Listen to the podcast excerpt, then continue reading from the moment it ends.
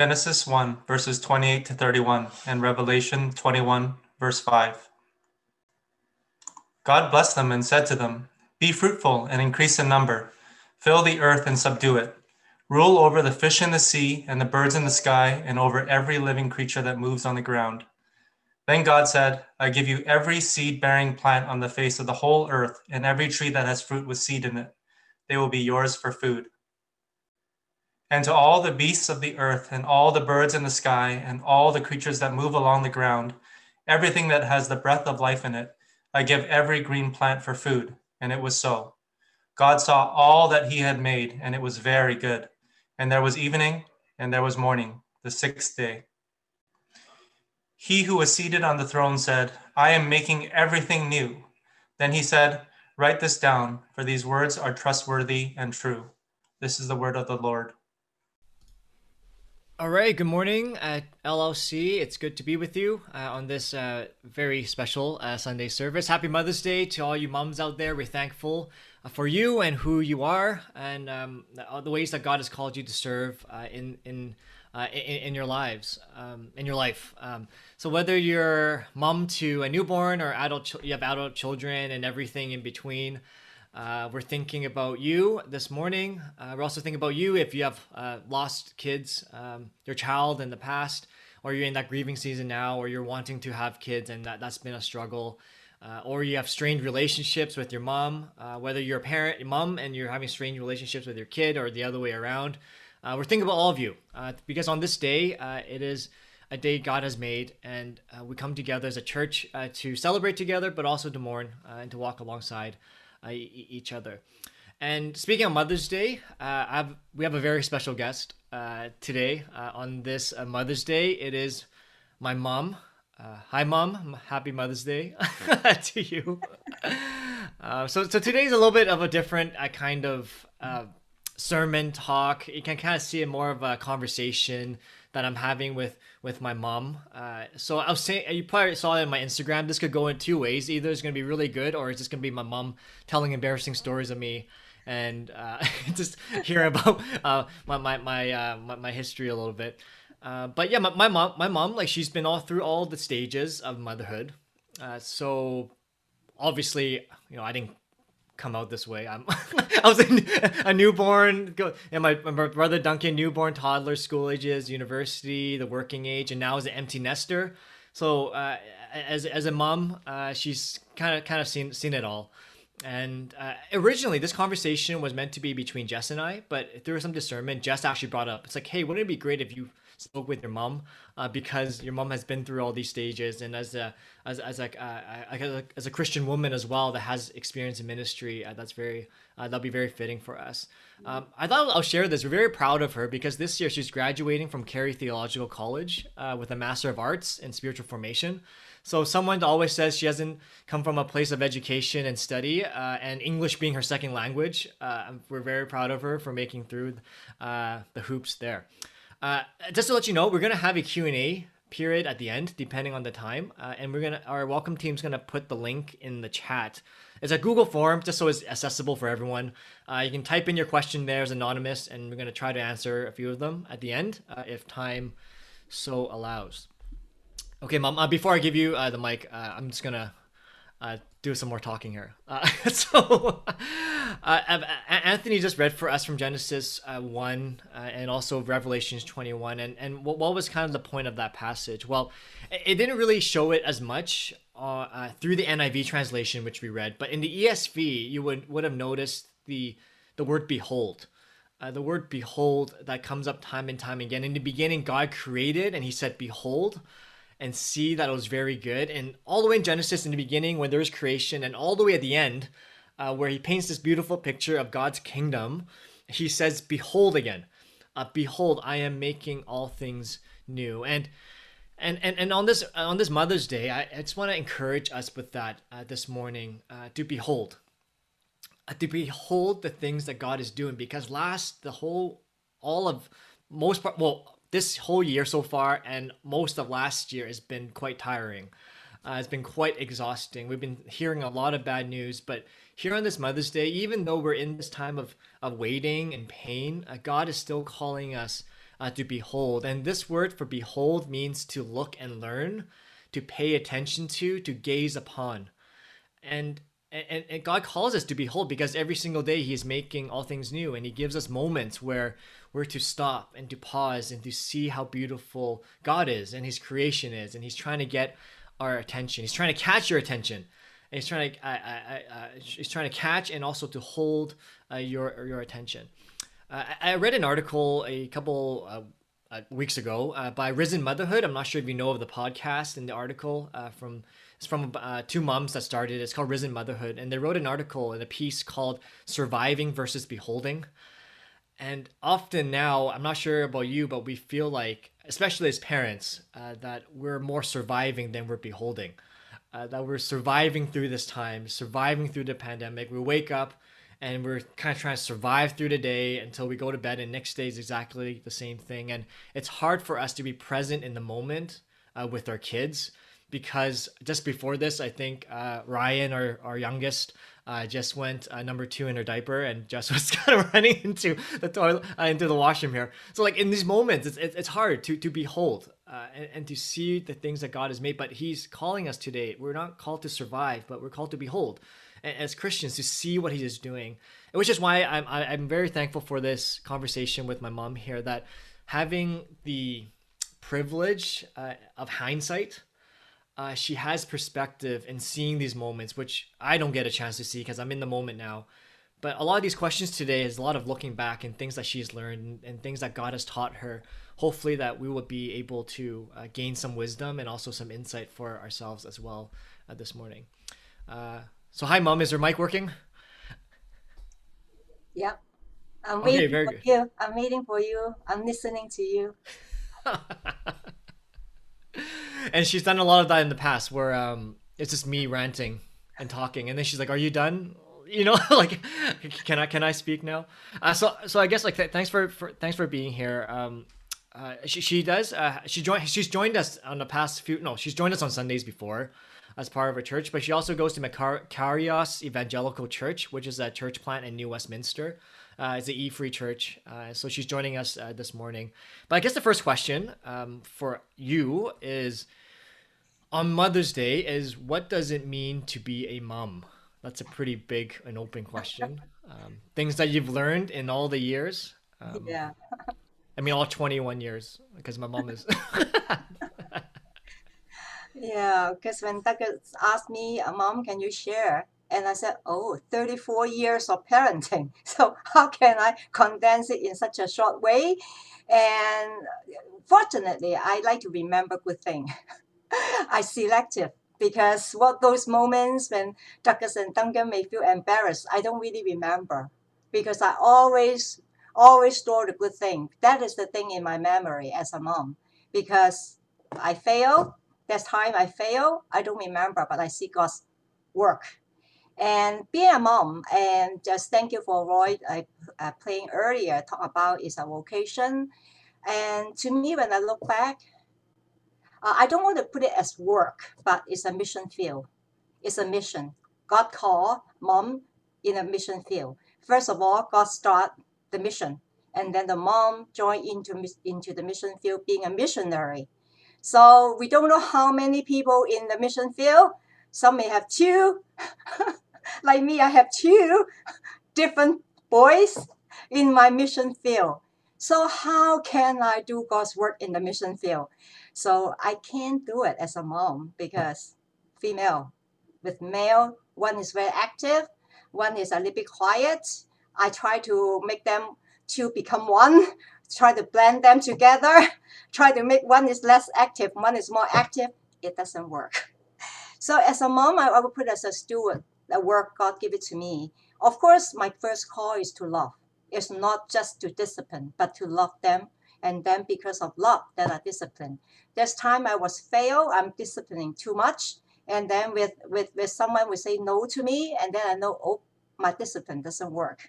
And then it's like through the parenting, through as a mom, and I learned how to love them through God's love. Because my love, I may spoil them. Maybe I'm too harsh. Maybe I'm just too stubborn. Then I have to go back to God to ask, what do God want me to do in the mission field? So as a mom, I find out is not what I see them. Sometimes I have to go down to their world to see what the world they are living, because they are different, they are very individual, they are uniqueness. And if I'm using my eyes to see them, I find out it doesn't work, because as a female, I would do things totally different from them. Just things sometimes I scratch my head. Why would you do that? Just sit there, don't do anything, don't talk. But I have a boy really like to talk. So then I find out, okay, so I need to learn to see his eyes, to see it. And the other thing is like, I just want to bring out the first thing is, God blessed me with two very, very good boys. Very, very good. I don't think it's my work, it's God's work. And raise them up, be strong, and let them be who God called them to be, not what I want them to be. That is a mom to me. Very good. Thank you. What you were sharing in terms of you know, the two become one, that's an interesting illustration. That the two become one part. Like, what were some examples of fitting, I guess, your kids or fitting Duncan and I into a mold? Like, what did that look like? You're saying like, okay, for the record, for everyone listening here, I was the active one that never sat down and just running around the house. And Duncan would learn, because what would happen to someone that doesn't sit down and is running around all the time? So how do you mean by trying to fit us into a mold or into what you thought your kids should be like? That's a good question, because I want you to live up my expectation. So my expectation, I have a mold about what a son should be. So when Duncan's sitting too much, 8 hours just doing the Lego, I said, Duncan, get up and move. And Duncan, can you sit down and don't move? And it's really hard. Even though Duncan sit down, his fingers still moving. He sit there, but his fingers still kind of touching here and there and there. And Duncan can sit 8 hours without talking. Then I find out, oh, how can I blend them together? So later on, I find out Duncan's talking, his way of reacting, that is his uniqueness, okay? So, but at the same time, I see his character and see Duncan's character more than just blending them, because it doesn't work when the water and oil add together. It's still water and oil. Still, but in the same jar, but the oil and water never mix up. So finally, they then change the same personality, but I change. I change the way to accept them, who they are, because they are tired of me too. When Duncan's always running, I said, don't run. And then he just say, he doesn't even know what's wrong with running. What's wrong with it, Mom? And I said, yes, true. What's wrong? And for Duncan sitting 8 hours, what's wrong with it too? But out of his active thing, I have something, put it there to help him to sit down a little bit by he doing something interesting. So instead of just tying him on the chair, it doesn't work. He will just laughing because I can't, everything I'm doing, I try to get him not to talk. He's using his finger to talk. I try not moving his finger, using his toes to talk. Yeah, you can never stop him. So anyway, so I try to build in something to have a little bit time to get him out from so active. Like for example, get him to do something he can sit down for at least 10 minutes. So at least that 10 minutes, he can sit down, give me a quiet moment. And for Duncan, I will motivate him to do something in 10 minutes being active. That's how I'm thinking about the blending and then accepting, then changing the way it is. Certainly, bring back all the memories to Douglas and Duncan. Oh, I'm remembering at times when I've been disciplined and I thought it was hilarious. So I'll just keep laughing, and I think that made you definitely more upset, which made it more funny for me. So I was definitely that difficult child. Yeah, oil and water. I was definitely bringing fire. That was what was going on. In our conversation before, because we have some prep questions here, and I remember you bringing up how you had a moment when you're walking downtown, and then you saw, and there's nothing wrong with people downtown, and and you know, going to work and all that kind of stuff. Just to put that out there, but you said you thought about us, your kids, when you saw another young man walking downtown. You want to share a little bit about that? Oh, sure. Yeah. I think all the parents, some of you guys may be just still single, but your parents too, okay? They all have expectation on their children. my expectation is very low. I don't expect them to be any famous guy, being anything significant. But my expectation, first of all, has to be like living at home with love and caring and harmony and no fighting. And they are my proud kids through the whole time. Never fights. No fighting at all. No arguing. It will be sometimes maybe Duncan very submissive to Douglas, and Douglas care for his brother. So when I say blend, they blend. They blend in their own way. When I try to blend them, it doesn't work, but they blend in their own way. When I talk about the young guy in downtown, Douglas that time graduated from SFU, and through all the years of his studies, he never really studied. He said, "Mom, I'm smart. I don't need study. I can get a good grade." What can you say as a mom when you know he's not? he all the time I said, "Doc, did you finish your study? You have exam tomorrow." "I'm done." I said, "Oh, 10 minutes? He said, "Mom, I don't need it. I'm smart." I said, "Okay." But he got good grade back home. Anyway, so after he finishes SFU, and I didn't expect him to be, you know, geography or any professional, but raising him for so many years, finally he finished his graduate. He even called me SFU, you know, the shirt, because I said, "Mom, I get into SFU. I finished your dream." So he gave me a, I still have it. And then he finished, and then he turned for a job, and then he interviewed in downtown. I went there to talk to him and the interview anyway. So one day I worked like downtown, I rushed to work, and then I was just always looking down, trying to rush to my workplace. I saw a guy, you know, walking on the other side came to me. I just looked down, I saw the, you know, the shoes and then the foot, the leg. Oh, really like Douglas. And I look up, and there is a handsome guy. You guys all recognize, okay? Handsome young guy with a shirt and then with a briefcase and carry all the rolls, and I think he must be an architect, and walking, you know, just on the opposite side. I look at him, I said, "Oh, that is my dream son. My son should be like him, handsome, and then holding all the professional thing and walking downtown. Would it be my dream?" But at the same time, that moment, because he was called to go to full-time ministry, I fully support him. But at the same time, I still have that thing in my mind. And that guy reminded me, all of a sudden, a voice. I always say, I don't tell people this God talking to me, but I don't think I make up the story. A voice saying, "You think your son can be like that today without me? That is your dream. Do you know what is God's dream?" I looked at that guy, I said, "Oh, that is my dream. God has a calling for him to do things." And then even my dream, God said, "Don't dream of that dream, because your dream is with my dream." So anyway, so that is the story. And then I totally like seeing God using him. Happy. I mean, that picture is still there, but he still fit into that picture, but in God's picture now. Well, it's true. Like, no matter whether we're parents or not, I think we all have our own paradigms of how we think the world should work. And it happens with us as parents of how we think the kids should be as well. So as you share that story, yeah, I think like those are God moments where he reminds us that the world is his and our children are his. And we're to come alongside with God and what plans he has. And so I guess looking back then, like, what's one thing you're glad you did with your children? Is there anything you regret being overly concerned about? Maybe it was my studying, or you know, what are things you've learned from being a mom and a parent for all these years? When you say one thing, I think it's many things, but I can connect them into one thing. I like to connect things.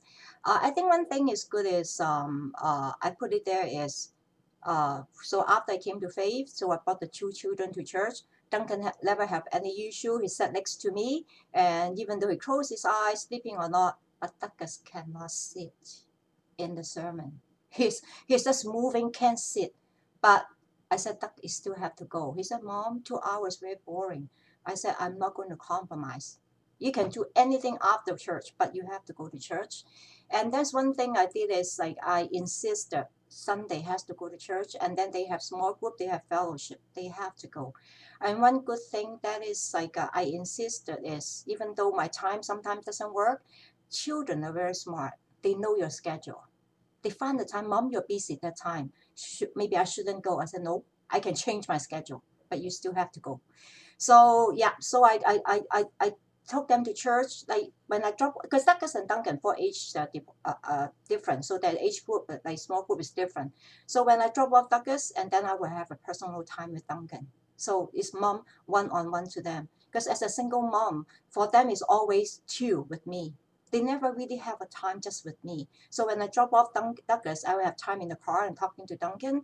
Or sometimes when I drop off Duncan, I have a time with Douglas sitting in the car. So that is the thing I'm doing. I try to separate, like, yes, I'm their mom, but I want to be a mom to each one of them. So that's one thing I did.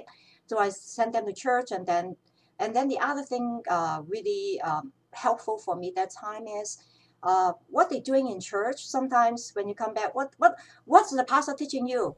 That's a good thing. What is a good thing? That's good. That's all. I got nothing. I don't even know what they're doing in their group. I cannot standing outside and watching them. So, of course, through prayer and see, God, what do you want me to do? Like, because the kids growing up. So one thing I did is the devotion. So I set up a time. I said, kids, mom, have a meeting. So they sat there, boring and sitting mom. And then Duncan really worry about, I'm going to discipline him. But for Douglas, it's, mom, how long it's going to be? So so I said, sit there, we have a family meeting. I said, we're going to set up every week, Tuesday night, we're going to have a devotion, family devotion. They said, boring. And then I said, no, we have to do it. So on Tuesday night, and then the first two times, I have to yell to them, come, time, 7, come. Nobody show up. I still sitting there. And then they came.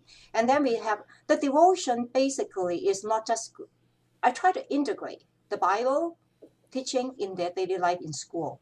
And then when they come back from school, they never tell me what's going on in school. So I say, what did you learn today? Something. I don't even know what is the something.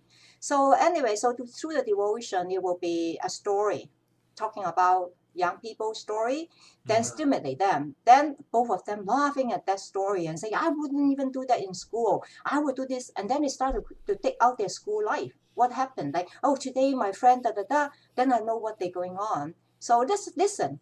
That one thing, and then later on, and then with the Bible teaching, and then pray for them. So after couple months, and one Tuesday night I was busy. I still remember. I was busy. I was behind. The two both sat at the table and waiting for me. Mom, time for devotion. Come. You see, that is the thing I like to see it through that.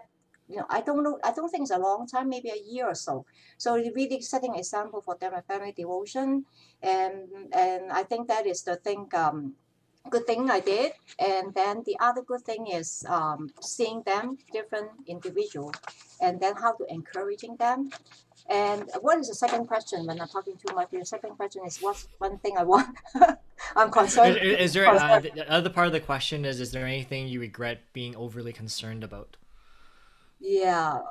Overly concern is, I think most of the time I want them to fit into my expectation, and I try to, fit them there. So then what one thing is, if I'm going to be like concerned about is not to expect them to be the way I want. And one thing is I regret too is my kids growing up too fast. Because one day when Douglas was 10, and then he got up and said, oh, Douglas is so tall. And then he said, Mom, I'm growing. I can't wait for you. I said, oh, they will grow up. So I you know, that is the thing. Maybe my concern, two concern is I want to keep them young, but they're growing up. I remember those family devotion times. The first couple, I definitely didn't take it very seriously. I remember us going through the Psalms. I've told this story before, maybe. And at the end of the Psalms, there's the Selah, which is like to pause, but I read it as Selah, like in Chinese, which means like I'm dead, you know, that kind of time, like that kind of understanding. And I just bursted out into laughter. And then my mom, she wasn't very pleased with that. And so I guess my next question for you is how we're talking about beholding and about the busyness of life and how we're more surviving than beholding as parents, and you being a single mom. How did you grow your spiritual life as a mom? Like, how did you take time for that when you had two kids at home and you're a single parent? How do you find time to read scripture, to pray, to fellowship, to take care of yourself spiritually? Good question. I think my children brought me there because of them. I thought I'm going to learn something, so I'm going to bring it home to discipline them. Maybe I bring some biblical truth so I can discipline them. But God speaking to me through this biblical truth how as a mom.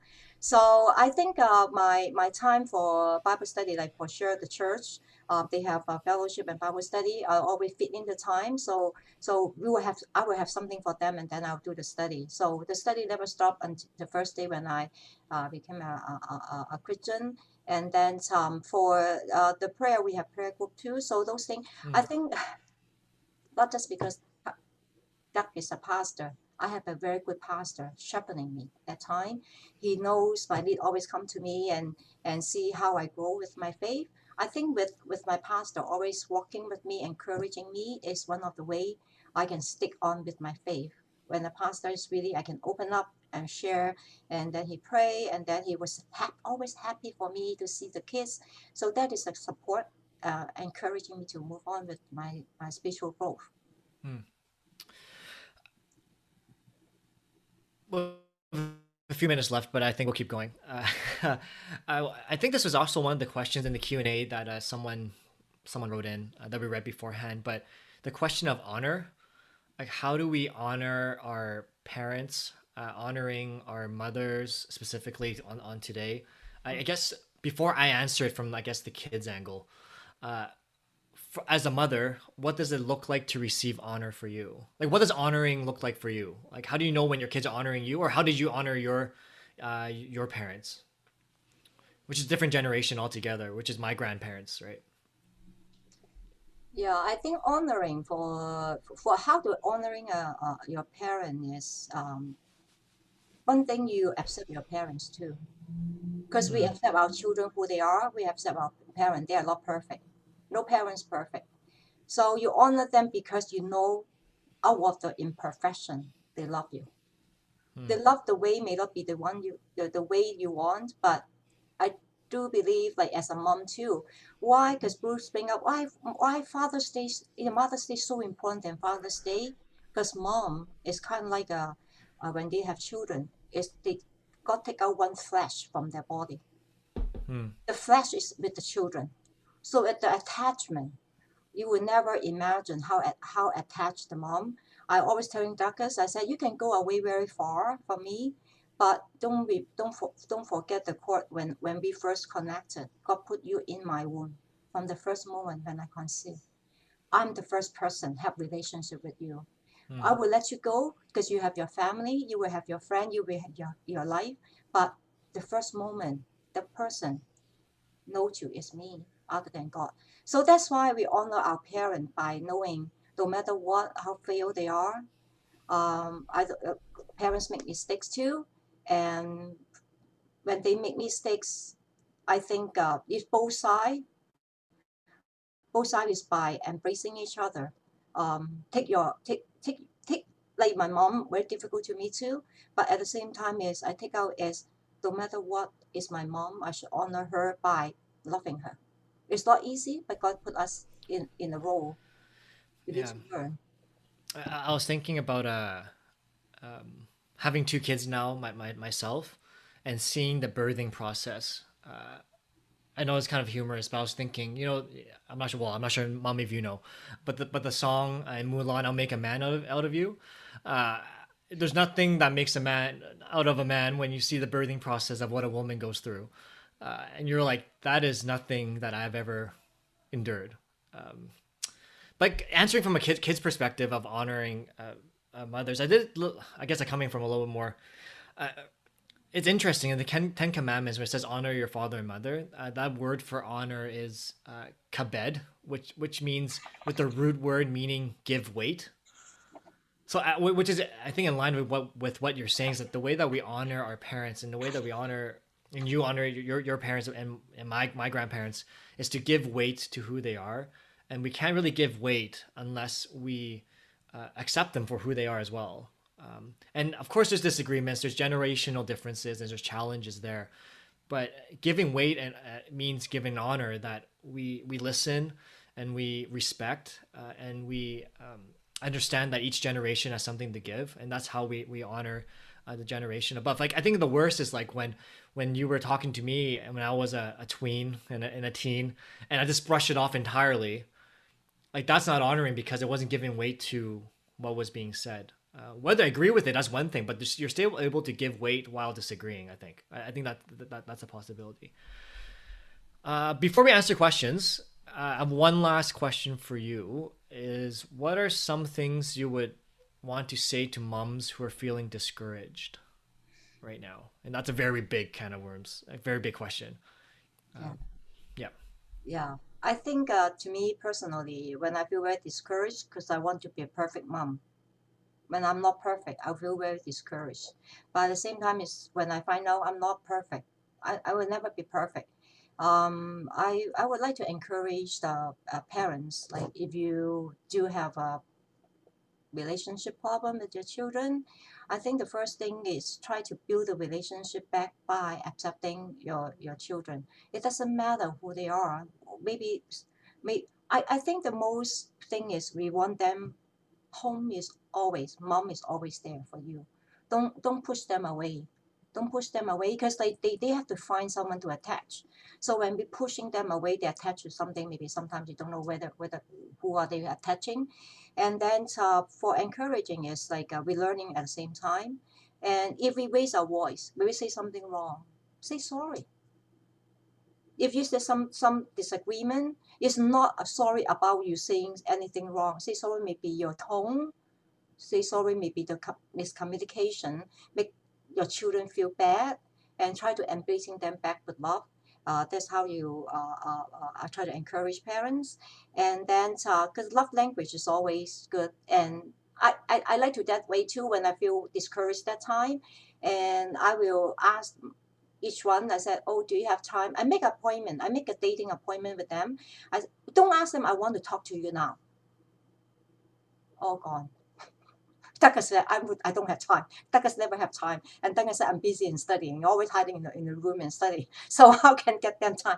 So I would just say, okay, I give them time, give them space. Say, oh, if you want to restore relationship, when you will have time, so I can go out for coffee with you. Just casual. Don't make it so serious. I don't think, if your kids say, I don't have time, so when you have time, let me know. I'm always available. Not pushing you, but just want to spend time with you. Then make the time to go to start from scratch again. And don't remember the bad thing. Don't bring in the bad thing, because the bad thing will damage. Always bring in the joyful moment. Try to bring back the joyful moment to rebuild the relationship. Maybe it helps. Thanks, Mom. We're going to move into a few of the Q&A questions that are being sent out to us. So we haven't seen these questions before, so we'll see what happens. The first question I wanted to ask, I guess it's for you mainly. I'll read it for us. What's your advice to prevent unintentionally bringing generational trauma as a parent? You're so kind, strong and kind. Would love to hear more about your testimony.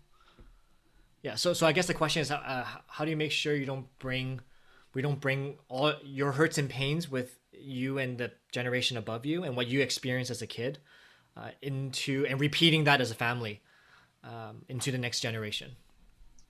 So talking as a mom, okay, when the question asks me as a mom, try not to bring in those baggages into the relationship with the children. First of all, we want to build up our kids. What is good for them? If the culture or package you think is good, but is that good for them? The first thing I learned is all you here are born Canadian, Asian born Canadian. I cannot bring in my Chinese way. Like, if you understand Chinese zhang cha, you know how you serve your mom with a cup of tea. Mom, there's a cup of tea. You'll be honored. Those things doesn't work. Yeah, I don't bring in those things, because the most important thing, their character are more important than the traditional culture. That's a good thing from the traditional culture, like respect. We don't sit, but I think I can still fit in the traditional culture in different time. When they were young, they still living in the Chinese culture. And Chinese culture is more obedience, respect, listen. When they age of before age of 5, when they go a little bit older, because they go to school. It's a Canadian culture. It's the English school teaching them in the other way. When they come back home, they started with different culture, and that time parents have to change. Change the way is see the Canadian culture, take the good Canadian culture out to communicate with them. Then gradually, when they're getting up older, and the Canadian culture, Chinese culture is always controlling. You always belong to me. I would never let you go. I'm so sorry until the day you die. Because when you, the first day you conceive, I'm going to burden for 100 years. That's what the Chinese said. Those doesn't work. I would change. I would encourage the traditional parents, still changing it, but change the role as the first 5 years become like parents. Definitely, you have to discipline, teach them, and then later on change, be a coach to walk with them, coaching them. And then when they get into teenager, be a mentor to them. Be a mentor to them. And then when they get older, you become like listening to them and then see their world and then try to see. They will ask you, what do you see in your perspective? Because we Chinese always say we have salt more than you have rice. We eat salt more than you eat rice, so that's why you always come to the aging parents. But at the same time, you guys, as parents, I have to accept one thing. I like to talk to young people because you see the world bigger than me now. In my age, we don't have internet. Our world is very small. So I like to talk to young people because you bring in new insight for me as a parent. Maybe that's the way. Try to communicate with your parents, say, gradually make them see the world bigger. I think I try to eat less salt, maybe a little bit more rice. I'm not sure which one's worse for me, but yeah, I think the generational patterns is very prevalent and very we can pass it on very and intentionally. And I like what you said about how the first few years, like 5 or 6, whatever, like you're disciplining, and then as you move, your role as a mom changes into a mentor, into a coach, into different phases. And earlier, just before this, we have a community learning class, and we talked about old wineskins and new wineskins and changing our paradigms in the ways that God's moving. That's what it reminded me of as we're shifting, that our role as a parent doesn't stay the same as when my son Cohen at 6 years old. I don't parent him the same when he's 6. When he's like 5 months and when Ryan's 2 years, like it all shifts, and we are adapting and changing with our kids. I think I have time for one more question. And the question is, in the moments you felt an overwhelming sense of not being enough, so not being enough as a mother, what truths were of encouragement to you?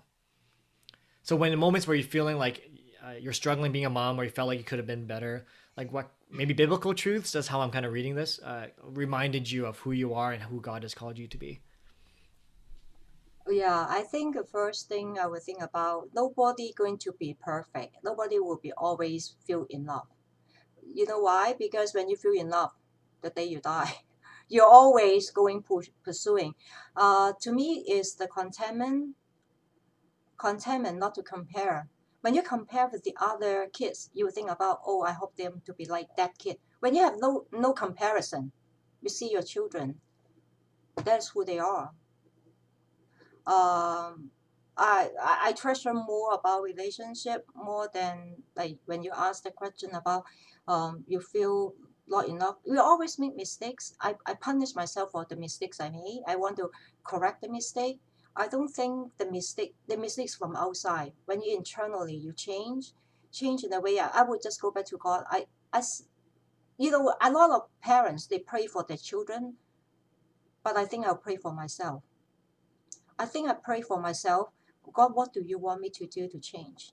If otherwise, when I go to the children, when you want them to change, that's why you never feel enough, because you can't change them.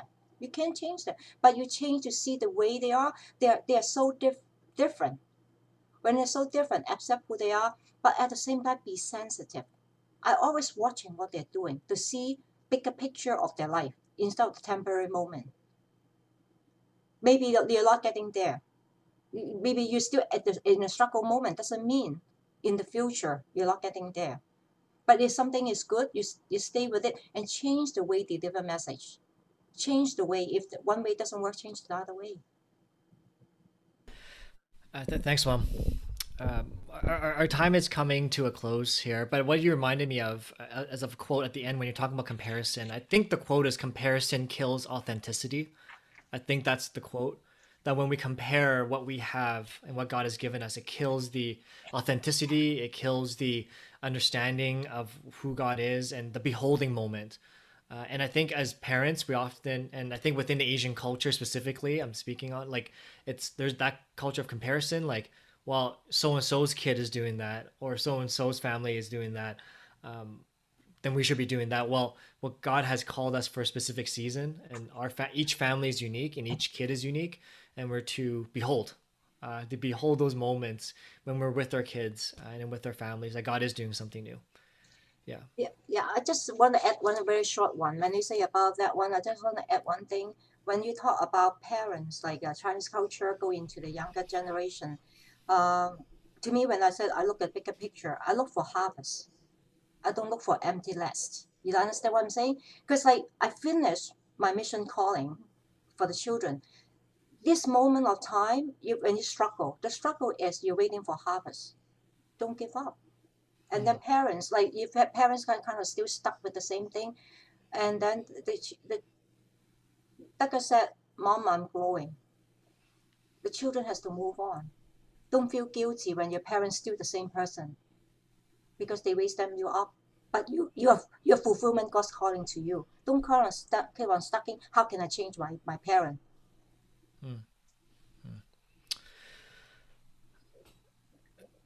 Unfortunately, time is up. I'm going to pray for us to close it. Thanks, Mom. I appreciate this conversation you have with me, and I'll see you later for a Zoom dinner. Yeah. I'll pray. I'll pray for us here, and then I'm going to end with a benediction as well, and then I'll send us off. All right? That's it. Let's pray. Yeah, Father, I thank you for this Mother's Day. That just remind us, God, how you have provided for us, how you, Lord, have known us when we were in our mother's womb, and that you have a purpose for us in this world. Lord, I pray today that you will honor all the mothers at our church, God, that you would give them your peace, that your presence will be close to them on this day, whether they're struggling and feeling like they're just getting by, or they're having those great moments, or today is a really good day, Lord, or maybe our relationships are strained with our moms. Lord, whatever the case it is, whether we're struggling to have kids or we're struggling with our kids, God, I pray that you give us moments of beholding and help us to fix our eyes on Jesus, God, that you are good through it all, no matter what happens. And we honor you, Lord, that you are the giver of good gifts. And we thank you, God, for giving us our families and placing us where we're at for the missions fields that you've called us to. Thank you, Lord, for that. And I do pray for all our moms, God, at church, Lord, that you would give them much strength, that you would strengthen their calling and their purpose, that you give them much energy and wisdom and patience with their kids. Lord, we thank you that they're raising the next generation of men and women that's going to impact your kingdom and to grow your kingdom and to do great things in your name. Even though we cannot see it this moment, may you give us eyes of faith to know that this is where you've called us. And may we raise up men and women that fall so in love with you, Jesus, that they know that you are God and that you are Lord and that you are good in all things. So, Lord, we thank you, God, for our church. And as I send our church now, may the Lord make your love increase and overflow for each other and for everyone else. And may he strengthen your hearts so that you'll be blameless.